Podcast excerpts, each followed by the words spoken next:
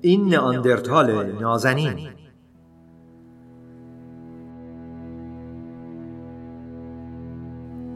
نئاندرتال ها تا زمان انقراضشان در حدود چهل هزار سال قبل نزدیکترین خویشاوندان ما محسوب می شدند. اما از سال 1856 که این انسانگونه ها را کشف کردیم همواره آنها را انسانهای قارنشین وحشی و خشن دانسته ایم. نادرست بودن این دیدگاه هر روز بیشتر مشخص می شود. کشفیات جدید دانشمندان از زندگی نئاندرتال ها از استفاده آنها از گیاهان گرفته تا زندگی خانوادگی و مهارت‌های هنریشان نشان می‌دهد که بعضی از نظرات ما درباره این گونه هیچ پایه و اساسی ندارد. ناندرتال ها در اوراسیا یا اروپا و آسیا از شمال ولز تا فلسطین و از آن سو تا سیبری زندگی می کردند. جای تعجب نیست که در این محدوده جغرافیایی بسیار وسیع تغذیه متنوعی داشتند. آنها برای به دام انداختن حیوانات نیرومندی چون خرس، کرگدن و شترهای عظیم الجسه که امروزه منقرض شده اند در قالب گروه به شکار می پرداختند. آنها نیزه های چوبی می ساختند تا از فواصل نزدیک در بدن حیوان فرو کنند. همزمان بقیه گروه نیزه هایی را به سمت حیوان پرتاب می کردند. بعد از کشتن حیوان با مهارت استادانه ای پوست شکار را جدا و آن را قصابی می کردند.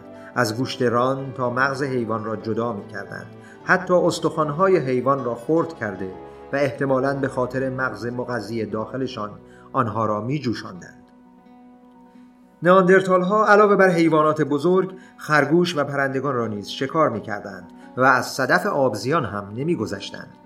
جالب این که میوه های معمولی و مغزدار از جمله پسته، گردو، میوه درخت کاج، خرما، انجیر، زیتون و انگور نیز نقش بسزایی در رژیم غذاییشان داشتند. نتایج منتشر شده در سال 2018 از آزمایش دقیق الگوهای ساییدگی و مواد میکروسکوپی باقی مانده روی دندان نئاندرتال ها نشان می دهند که در منوی غذایی آنها در کل اروپا مواردی بوده که مستلزم پوست کندن یا جدا کردن پوشش خارجی بودند. غذاهایی مانند قده های گیاهی مثل تروب وحشی یا سوسن سفید و دانه های گیاهی مثل حبوبات، نخود، عدس در مناطقی مانند بلژیک و عراق که بسیار دور از هم هستند حتی شواهدی مبنی بر پختن گیاهان از برشته کردن با گرما تا جوشاندن به دست آمده است. به نظر می رسد فارغ از زمان و مکان زندگی نئاندرتال ها از نعمت های طبیعت کمال استفاده را می بردند.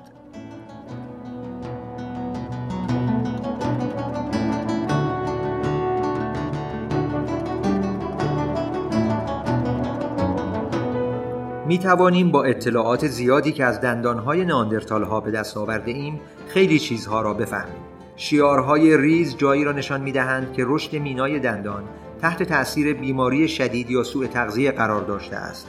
در مطالعه‌ای که در سال 2017 بر روی جرم دندان نئاندرتال های کشف شده از غار السیدرون در اسپانیا انجام شد دی ای چندین باکتری کشف شدند از جمله باکتری هایی که موجب بیماری لسه، اسهال و سیاه سرفه می شوند.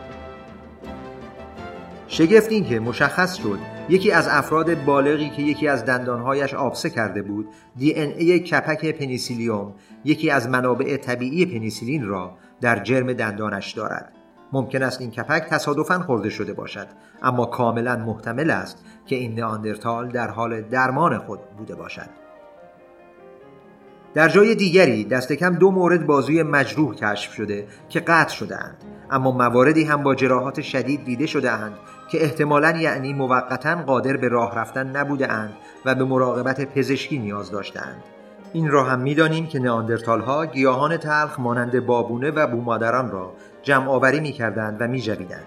دی ان ای نئاندرتال ها نشان می دهد که آنها دارای گیرنده های چشایی برای ترکیبات تند این گیاهان بودند.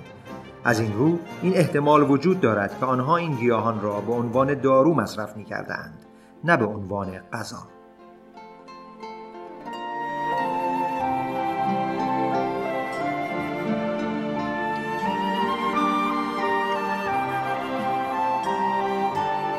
یکی از دیرپاترین افسانه ها درباره نئاندرتال ها این است که فناوریشان ساده و بدون تحول بوده است اما از شیوه شکل دادن به قطعات سنگ برای ساخت ابزار و سلاح تا محصولات خاصی که می ساختند شواهد تغییر را در طول صدها هزار سال زندگی آنها به وضوح می تواندید. نئاندرتال ها مبدع هم بودند آنها تکنیک شکلدهی لووالوا را بست دادند که با آن فرد می توانست بر اندازه و شکل قطعاتی که از بلوک های سنگی جدا می کرد کنترل بیشتری داشته باشد.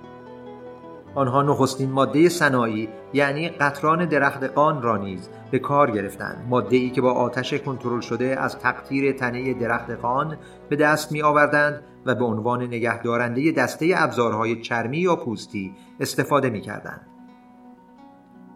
نئاندرتال ها با مواد غیر سنگی هم کار می کردند. آنها برای ابزار شکلدهی خود استخوانهایی را انتخاب می کردند و گاهی آنها را برای سیغلکاری شکل می دادند. مانند بسیاری از جوامع سنتی امروزی نئاندرتال ها نیز هنگام بریدن چیزها از دهانشان به عنوان دست سوم استفاده می کردند. این کار خراش های ریزی را بر روی دندان های آنها بر جای گذاشته است.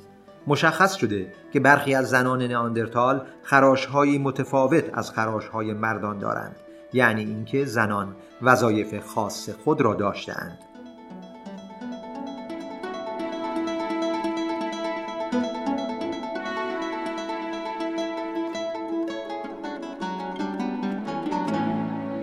نئاندرتال ها دست کم به لحاظ ژنتیکی منقرض نشده اند. بین 20 تا 70 درصد از ژنوم آنها در انسانهای ساکن اوراسیا همچنان وجود دارد. از نظر کمیت دی ان ای تعداد نئاندرتال ها اکنون به واقع از هر زمانی بیشتر است. با این حال در بازه زمانی 35 تا 40 هزار سال قبل فسیل نئاندرتال ها ناپدید شده است. از این رو پرسش این است که چرا ما آنها را در گونه خود جذب کردیم و نه برعکس نظریه های مبتنی بر برتری نژادی مواردی همچون رژیم غذایی فراگیرتر، ابزارسازی کارآمدتر و حتی مهارت در نمادگرایی و هنر را دخیل می‌دانند.